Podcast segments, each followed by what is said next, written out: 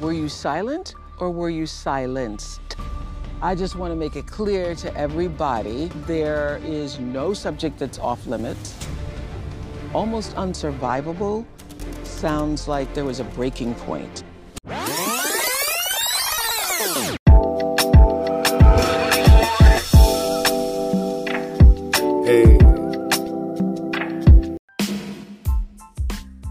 Welcome, welcome, and welcome back to the Political Baby podcast brought to you by yours truly, Maro, aka Political Baby, aka the Revolutionary Shorty.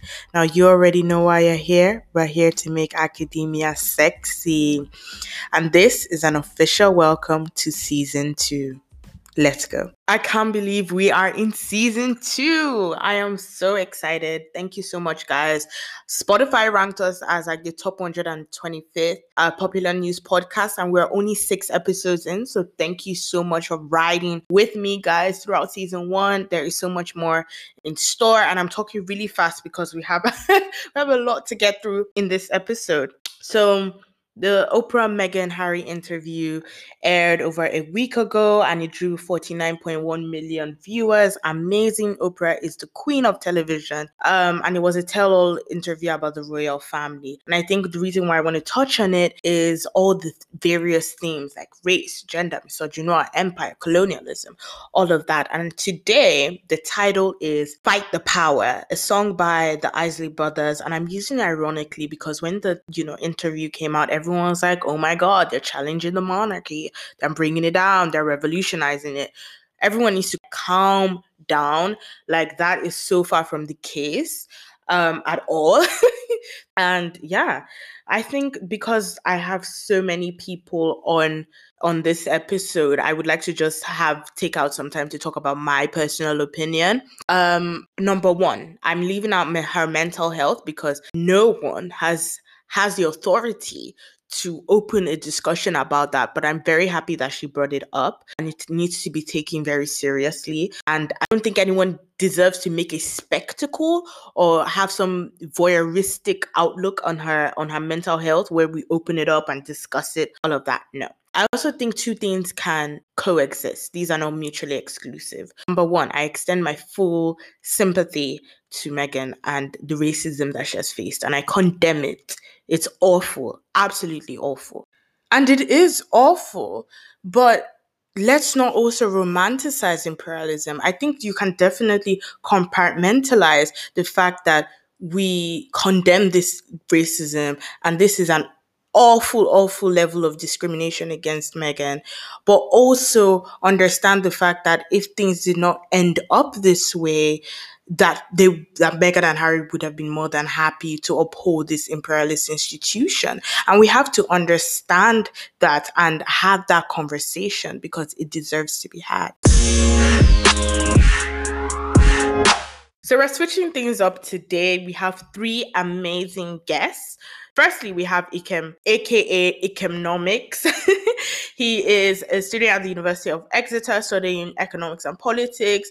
He's the outgoing uh, ACS president at his university. Has wide-ranging interests. Like this is the OG in economics. His interests vary from sociopolitics to social organization to international development and he's heavily influenced by left-leaning scholarship. I'll link all his details below. Then we have toju. She is a finalist law student at the university of glasgow. She's a writer. She's interested in skin skincare politics social commentary general singleteering. I should know because i follow her.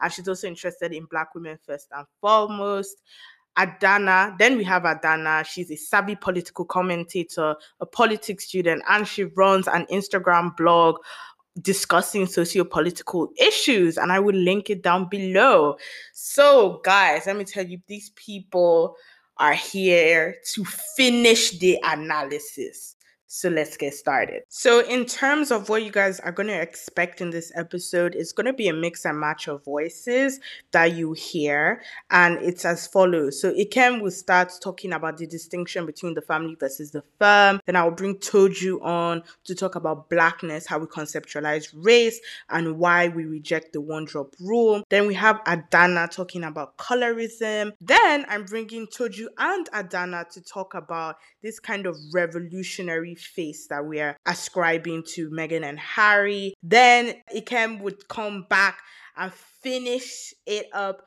We'll talk about Piers Morgan, um, how male um, men are entitled to female bodies, and also what marriage lessons can we learn from Meghan and Harry. So yeah, very exciting stuff. So you guys should stay tuned for the entire thing because it is sexy and it is saucy.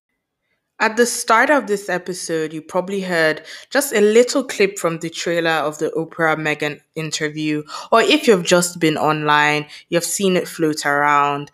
And in as much as these are real people's lives, I think there's kind of an entertainment value to it where there was a lot of suspense and there was a bit of promise of drama. So I'm going to start with you, Ikem. Do you think the actual interview matched up to what you saw in the trailer or what was albeit proposed to us? First of all, as a rule of thumb, I'm very skeptical of saucy trailers. I, I don't think a trailer has ever enticed me or excited me in my life. I mean, the times I have is um, FIFA or anyone that plays FIFA knows this heartbreak. FIFA trailers when I was younger, oh, you know, I'd be over the moon. Oh my gosh, this is going to be another great game, and it would come out, and the whole thing was bull crap. So I've not, I've not really been the one to to focus on on the sauciness of trailers. Me, I was just looking for. I saw the trailer and I was like, okay, this trailer to me is indicative that you know it's coming. You know, that's mm. all I took it as as a notification. And um, but uh, did I think the interview matched up to the trailer? In some ways no but in other ways yes. I think what i was i was expecting was the conventional you know i was expecting allegations that were true difficult to be, believe. But what what meghan and harry showed us is something that exists within the royal family's track mm. you know, track of behavior. Things that these are these are these are historical patterns. You're so right. I think especially you touching on the historical patterns of the family. Now, the royal family has been embroiled in a lot of controversy. With that kind of level of controversy, people have conflated, I think, the family and all that is going on within it. But I think during the interview, and what was news to me is that Meghan tried to create this distinction between the family and, and the institution, i.e., the firm there's the family and then there's the people that are running the institution. Those are two separate things, and it's important to be able to compartmentalize that because the queen, for example, has always been wonderful to me. So these are her words. Um, they were very fond of telling us good stories about the queen. So I just want to know do you think the distinction is as clear cut as that? Number one. And number two, do you think the queen is necessarily absolved from all that has been going on? I, I think there are two parts. There are two, there are two um questions. There are two parts of that question. So there's a question of what were Harry and Meghan trying to do? Mm. Right, and what were their intentions in doing so? And then there's, you know, the connection between the queen and the firm. The queen and the firm is the one I'll address first, mm. right? You see, the the the Windsor family, which is, which is how they're referred to, have with during King George the I'm going to go on a limb and say all the royal families around him collapsed, right? Mm. And then the firm made the decision. In fact, I don't know if everyone knows this, but the firm made the decision at that time because you know, um, um, the British royal family are not actually British; they're actually German, largely. Mm-hmm. And they had the name they had the name Saxe Coburg, and this was during the war with the uh, World War. This was during uh, World War One. So it was like um, so the, uh, they were fighting Germany. So they decided to change their name to, from Saxe Coburg. The firm decided to change their name, which was the I've forgotten who was in charge of the firm that time was the Queen's private principal private secretary or something. And they decided to change the name from Saxe Coburg to um, Windsor.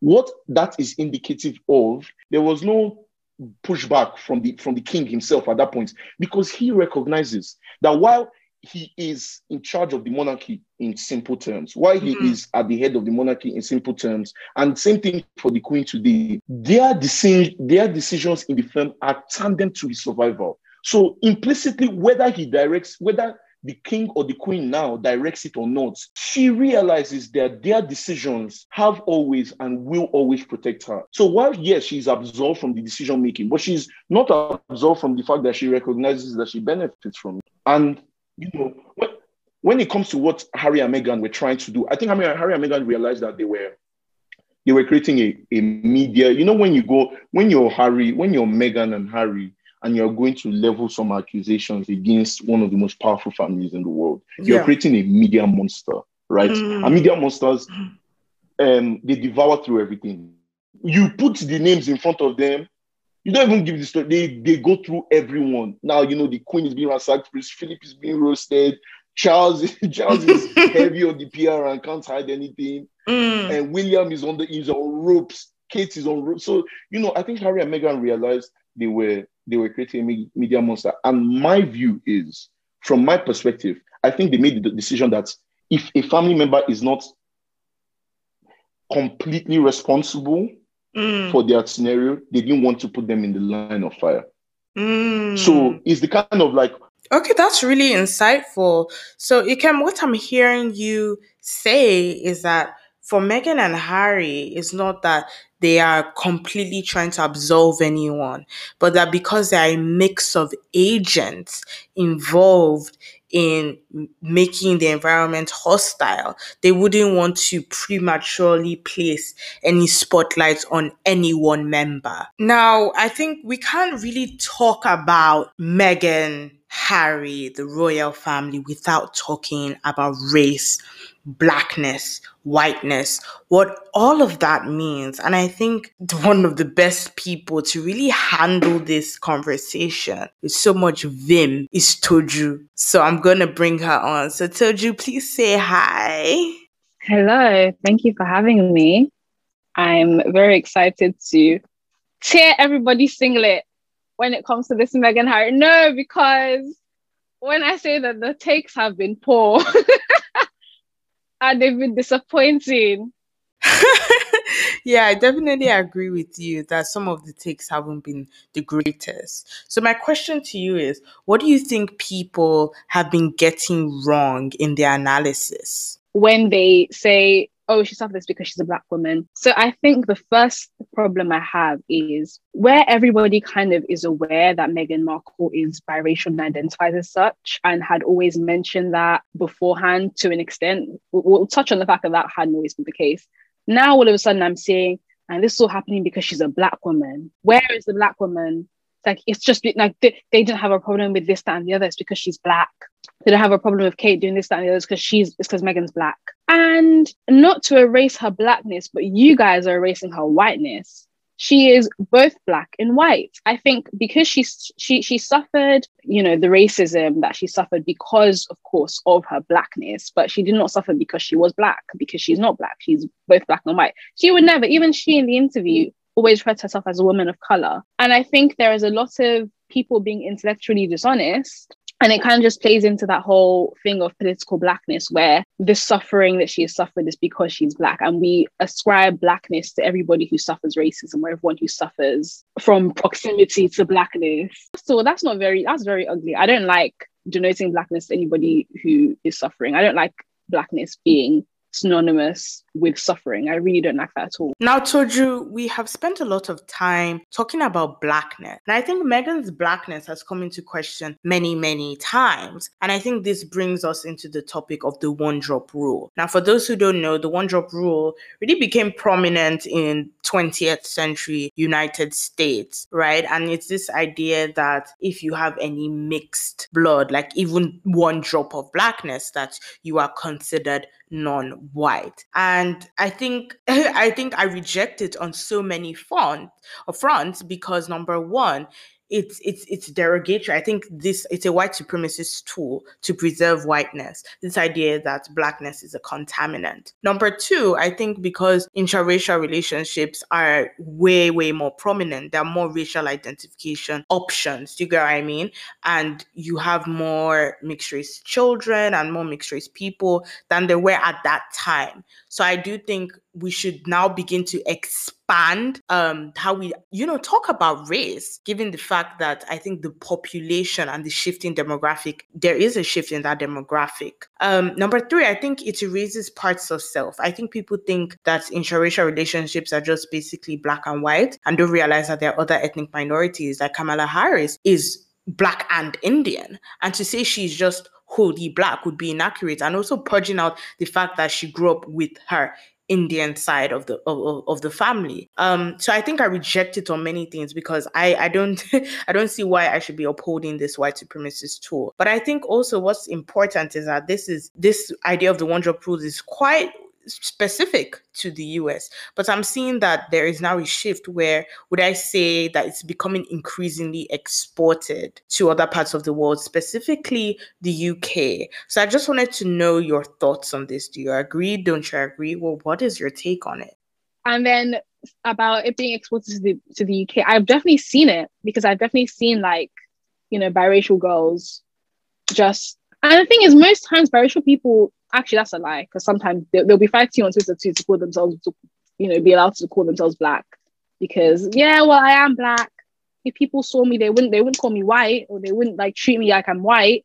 I'm black because of my experiences, and I also experience racism. And again, like I don't like conflating, you know, calling as, as racism as you know as black exactly in terms of black? So i think that that's just poor in general. And and watching that culture be exported to the uk watching us systematic like mm, systematically be erased really from calling what was what's her name? Rochelle humes to do that documentary. Leigh-Anne doing the colorism documentary. Like you're seeing it happen in real time as we are allowing that one drop rule to be exported it's uh, resulting in our erasure and we are consenting. It wasn't a discussion that we had to have before. It was a mercy that we had we could leave to the americans and now we have to deal with it here too. Cool. And also you're letting white supremacy win. People are forgetting when you call a biracial person biracial you're not erasing them of their blackness because by calling them black so are you erasing them of their whiteness? Why do you want to do that too? You're the one drop rule is a tool of white supremacy because blackness was seen as a what's the word I'm looking for? Contaminants. Thank you so much for that, Toju. And I think that's why I said earlier we need to expand our understanding of race beyond very white supremacist ideals. And I think for that reason, that's why I reject the notion of like the one drop and, and things like that. You know what? I think on that note, let's talk about colorism. Now, if you know me, you know that I do not shy away from the topic of colorism. Now, for those who do not know, colorism is defined as the prejudice or discrimination against individuals with a dark skin tone, typically among people of the same ethnic or racial group. Now, Meghan obviously is biracial and very light skinned, um, but somehow her experience has drawn a lot of analysis and critique and discourse about colorism. So, Adamina, please tell me, how do you think colorism features in this discussion? I mean, I think the whole thing is just really colorism is for me one of the most important, you know, things because if you talk to any black person, you know, they they'll tell you that if she was, you know, kind of fully black with her 4C hair or braids or dreads, she would not even have entered that place in the first place. Like they would, you know, so her kind of light skinness and her proximity to whiteness is kind of the reason she was initially tolerated but as um, Ijeoma Oluo, she made a very insightful Instagram post on this. And, you know, it's basically this whole concept that your light skin privilege can get you into places where you know, dark skinned black people won't be able to go. But once you're the only black person somewhere, you are the blackest person there, and all that anti blackness that they might have, you know, given to others or you might have been able to avoid before, it will be fully directed on you. And I think that was something I kind of got from the interview.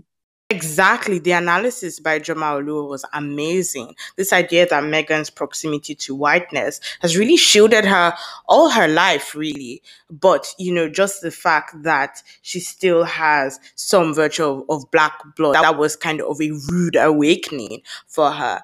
Now, Ijeoma also talks about the concept of trickle down social justice. Would you care to elaborate on that, Dana? When I saw Ijeoma Oluo's post, it was like she had completely stolen the words out of my mouth because I myself had used that phrase trickle down social justice in a conversation with a friend earlier.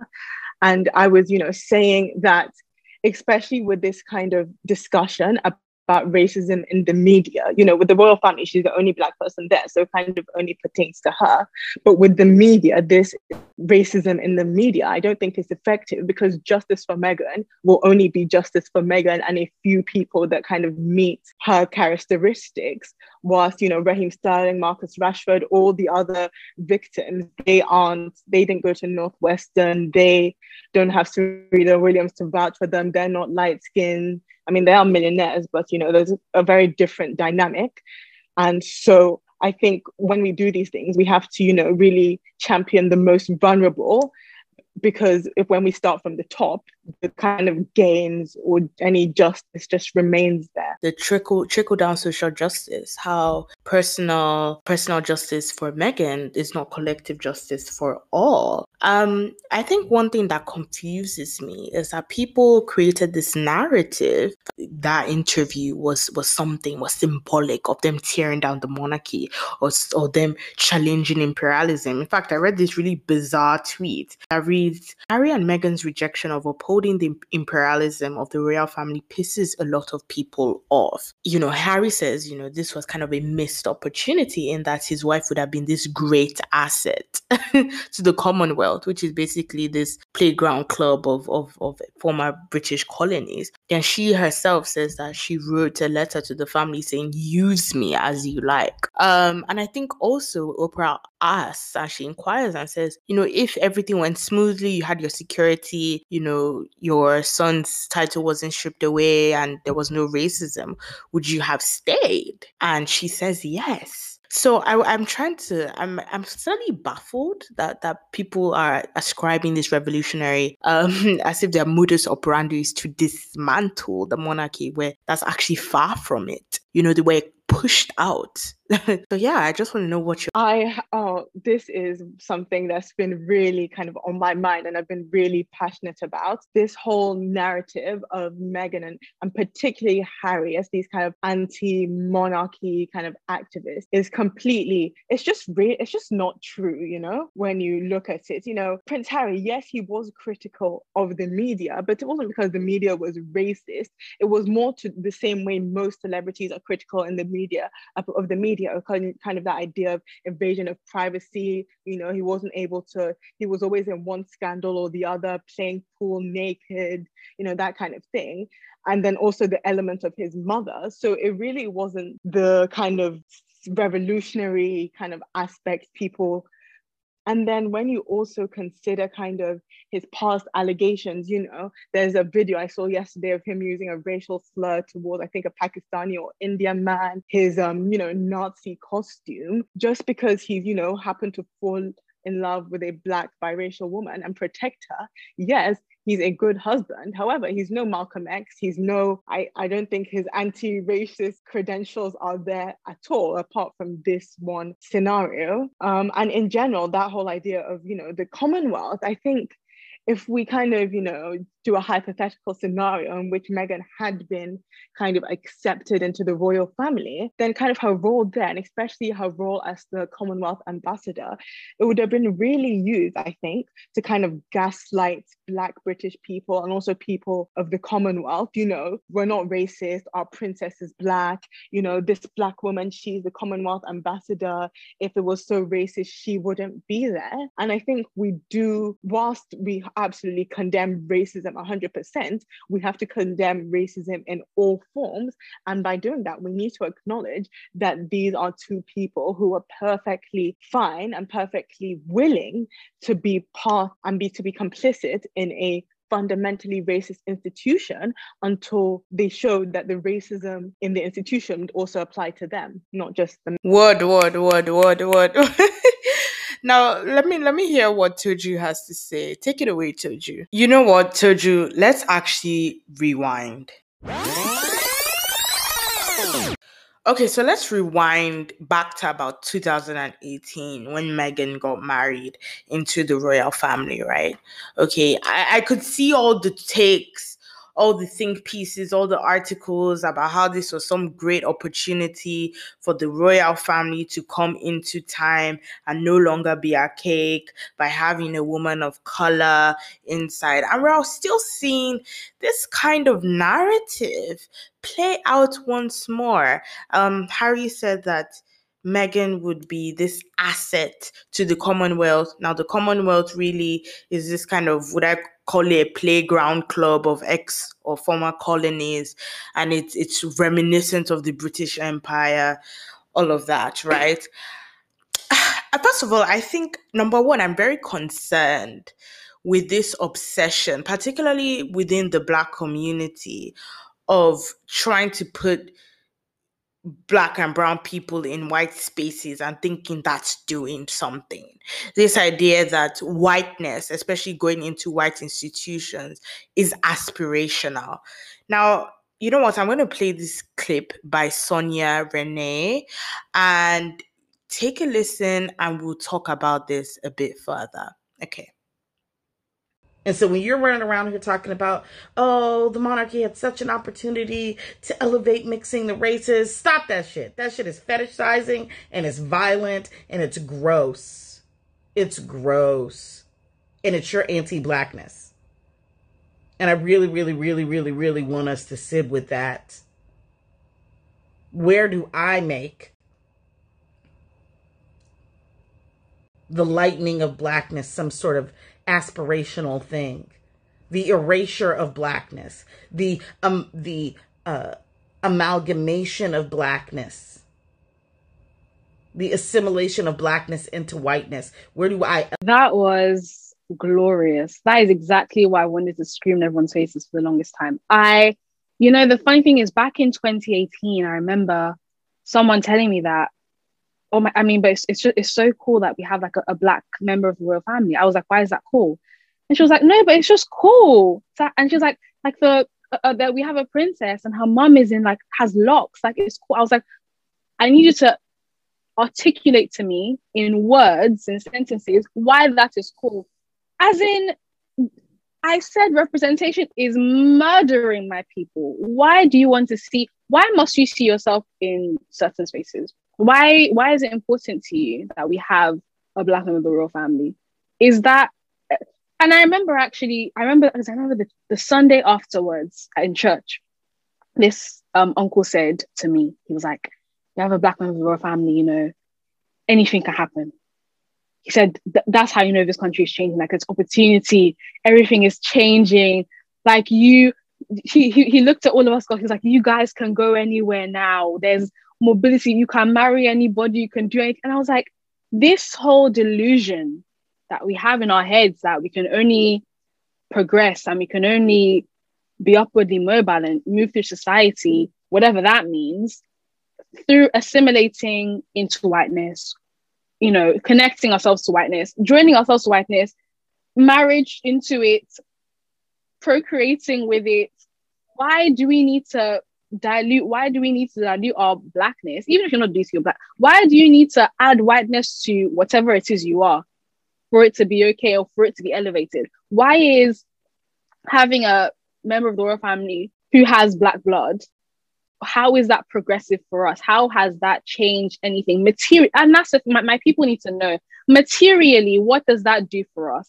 That's our representation is killing us because it's giving us false wins Ooh, a point I actually wanted to bring up a tweet I saw where it said, we need to also kind of confront how we are looking at this and the sympathy and empathy that we're able to lend to this.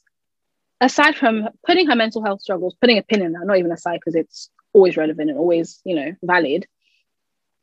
If we had a black woman who married into the Trump family and had these experiences and said, oh, they called me, you know, the anyone at the table and they called me mammy and all sorts of other and all sorts of other ill shit, all sorts of other awful experiences. And they said that my child's gonna look this and that and the, and the third. Like, if a black woman married into the Trump family and a black woman married into the Trump family and said, This is what happened to me, I promise you, Twitter would finish rust. it would be a simple time. Eh, so you walked in there with your two feet.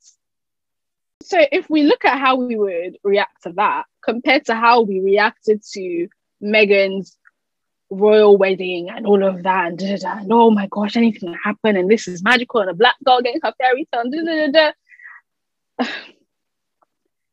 how would we treat how did we treat Omarosa? How would we treat Candace Owens? That's actually really interesting. I never really thought about it that way. Now, for context, Omarosa is this black woman who was a former political aide under the Trump administration. Um, then I think she got fired or she resigned or something like that. And then she came out and said that Trump was being racist to her. And everyone was like, well, what did you expect? And then Candace Owens is this political commentator who is on the right and she you know she's sympathetic to conservative american conservative values and trump uh, like kind of trumps political values as well. If you think about it if these women who have so explicitly aligned with conservatives had come out to say i've been treated you know there has been racist treatment the reception wouldn't have been the same as as what Meghan is receiving now which is obviously more welcomed welcoming to to meghan and more understanding. So yeah that's actually very now, this conversation has been heated, but let's turn up the heat even more. Now, what has been on everyone's lips is the fact that there were concerns by some members of the royal family about the potential skin color of their child. Now, take a listen to this clip and we'll be back with the discussion. There's a conversation with you, with Harry, about how dark your baby is going to be? Potentially, and what that would mean or look like. Ooh. And you're not going to tell me who had the conversation? Whew, that was that was something, and that was spicy. Now, obviously, I think because that was, I think, the most revealing thing about that interview, everyone's talking about it. There's a lot of discourse. But, you know, here at the Political Baby podcast, you know, we want to bring unique um, insightful and novel takes. So, Adanna, take it from here. What do you think? What what unique angle can, can you bring to this? What do you think is missing from the discussion? Actually, I think one thing that really jumped out at me, and it was only today because it is really subtle, is that the only kind of incidents of overt racism, at least that we know of, wasn't actually directed at Meghan. It was directed at Archie.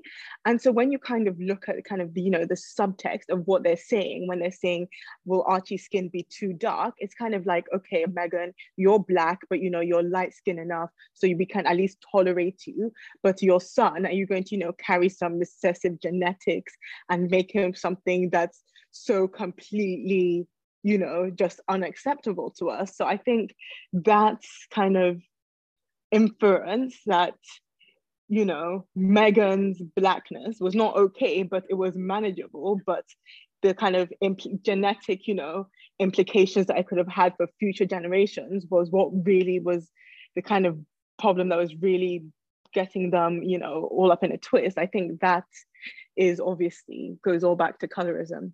Now, Ikem has a lot to say, so I'm going to allow him to take it away and, and lead us into this this next discussion. So take it away.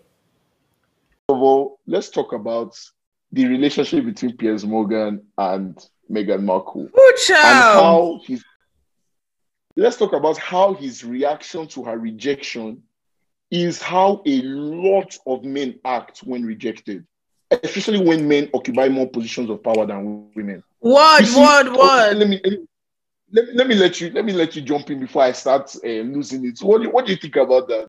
Okay, so for context, guys, Piers Morgan is this kind of, would I call it, newscaster, commentator type figure, very controversial. He was on Good Morning Britain before um, being fired recently over some questionable and terrible comments about Meghan Markle. But I think his relationship with Meghan, or rather the lack thereof, is one that's that's quite interesting. So several years ago, he met up with Meghan. They went to the pub, had some drinks, and he put her in a cab, and that cab took her to a party where she met Harry, who is now her husband. And after the day he put her in the cab, he never heard from her again. And, you know, he says, and I quote, Meghan ghosted me.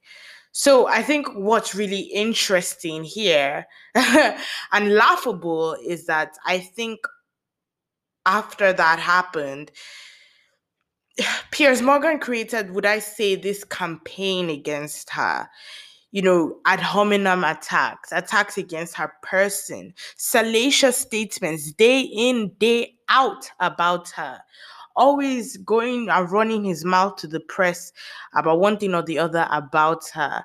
And I think it's just symbolic of him being hurt. But I think what it's also symbolic of is that kind of entitlement to her, her attraction, her acceptance, her person. And when you know he doesn't get that, he feels the need for some act of revenge against. And I think this is this is really what many men do to women when when they get rejected. And you know, from a very Nigerian perspective, you see that on you like your day to day. You are, and that's why they had the Yaba Women's Market March a couple years back, right? So you are a woman, you're walking down the street in the market or somewhere, and a, and a man is calling you, saying all kinds of things, and because you do not acknowledge it, or uh, there's this level of implicit rejection, his tone changes from one of quote unquote compliments to one that is so derogatory and spiteful and he starts to throw derogatory words on you you know like oh you are shallow like you are losho do you get what I mean? To assume that she's a prostitute. Um, then he says, Oh, you're even war as per you, you are ugly. Do you get what I mean? And so the tone changes and there's this kind of switching campaign that as punishment for that rejection that a woman deserves that level of personal attack and verbal abuse and in many cases physical abuse. So yeah i think you now have that on, on a much global scale with Piers and even a racial element where this where you know this white man feels entitled to this woman of color and her own acceptance and you know, I see a lot of guys trying to play this down, like men do. You know, whenever one man does something, men will swear that it is not an indication of how the rest of the male population. Not all men. I find not all men. yeah, I find it. I, I I try and avoid using that phrase because the sound of it, it, it just it, it, again, like we were talking about earlier before we even started recording, it just shows a lack of nuance. What do you mean? Not all men is an insignificant comment. It is completely insignificant that someone is suffering from from a from a consequence of a man's actions, and you are coming to tell her of all not all men. What what significance is that to our current state of being? But let me not let me not um, let me not uh, divert my attention. But you know, he's rejected, and you know, men do this a lot. You know, especially if you if you look at the banking industry in Nigeria. You know, I hear stories, whether they be from her or from other people, of you know men making advances to women in the office, the women rejecting because they don't want it and it is inappropriate. Mm. And then those men, being their seniors, make it their life's goal to make sure you either don't progress or you have a horrible time in the bank. And while this, while the bank rep, uh, and the banking industry in Nigeria is represents an anecdote, it is such a blown up um, um, um, occurrence when it comes to like women in work and women working that it is so it is so crazy to see a news presenter doing this too. Let's not for I don't support all these titles, but let let's be honest. For a newscaster to be doing this to a budget, to a, a budget, a duchess mm. in front of mm. millions of people, mm. and have the effrontery to perpetuate this kind of attitude that is still shown at lower levels of society just shows it just shows that that as men there's serious not just conversations there are serious consequences that, that, that we need to pay for. And i'll never absolve myself. I always say we because at the end of the day i cannot run away from it. There are serious consequences that we need to address within you know you you a girl and london guys use this alone. A girl will reject you. Say yeah she's butters anyways. Mm. How is that different to what, what Morgan is doing? I think I think you're very sound there in your analysis of you know this uh, refrain by the not all men brigade brigade because I think violence and attacks against women are on a structural level. So even if each individual man they don't commit that thing. But on a structural level they are enabled. Structurally they are placed in an environment which can allow for that violence in a point where they can go unscathed. Um and, and i think that that's really interesting. And, and i'm i'm more than happy that you brought it up. But you know what? Let's delve a little bit deeper into into the domestics now, I think what's very odd and, and funny to witness is how many people are, uh, especially in the Afro Caribbean space, specifically Nigerians, have this affinity with the domestics of, of, the royal family. Um, it started really with Diana, where I can promise you almost every Nigerian mother and auntie can promise you that Diana was their best friend. And then we're now seeing it with Meghan, which is causing a lot of discussion about households, domestics, and the family in law. Now, there's this really well known trope of, you know, this new wife coming into the family, and you have these ill intentioned um, in laws, and there's a lot of friction. And what happens is that the husband is usually caught between his wife and his family, even though his wife is very much his family, but there's, there's a lot of tension there. So I think Harry attracted a lot of praise because he stood up for his wife, which you don't really see often. And you know, that brought about anecdotes and lessons and morals about how men need to stand up for their wives more. How do you think, in your view, um, Nigerians specifically are interacting with with Meghan's experience and just this whole royal family domestic? This trope a lot from Nigerians. Ah, you know, you, you know, your, your parents. I, I, don't know. Uh, your, I don't know if uh, anybody has ever mentioned this uh, to your brother. I know you're a brother. I don't know if anyone's ever. But when I talk to guys my age, we hear this a lot. Your parents, your your family will make slight comments about. Extended family makes like a comment about. Don't go and bring a girl that will come and drag you from us, or, or something mm. like that. Or mm. don't don't don't bring a girl into our family who is going to mess up or take you away from us. Do you, do you understand? Yeah. And I think a lot of a lot of Nigerians are struggling with the fact that they feel that it's also at this idea of that women are manipulative. Exactly. It's connected to it. I think women are these manipulative Jezebels that has taken him away from his family. Exactly. As, and I think I think a lot of men can take um, this thing courage from this. It's really nice to see a man realize that in your life, when you get married, if you get married, and you get married to a wife, right? That woman that child, if you have children, if you've adopted, whatever, those are your priorities. Mm. That is your first point of call. Not, not, not none of this mommy's boy and uh, mommy's boy, oh, this thing. You know, and you see it a lot, a lot of a lot of men, and I see this very much. A lot of grown married men are scared to oppose their mothers, mm. when even if their wife is involved. Exactly. And I think I think a lot of people I think obviously Harry is not opposing his mother here, you know, but he's opposing the mother figure of the family, the matriarch. The, guys, this marks the end of episode one, season two. Thank you so much, and I hope you enjoyed it. And please, yeah, leave a review. Mwah. Bye.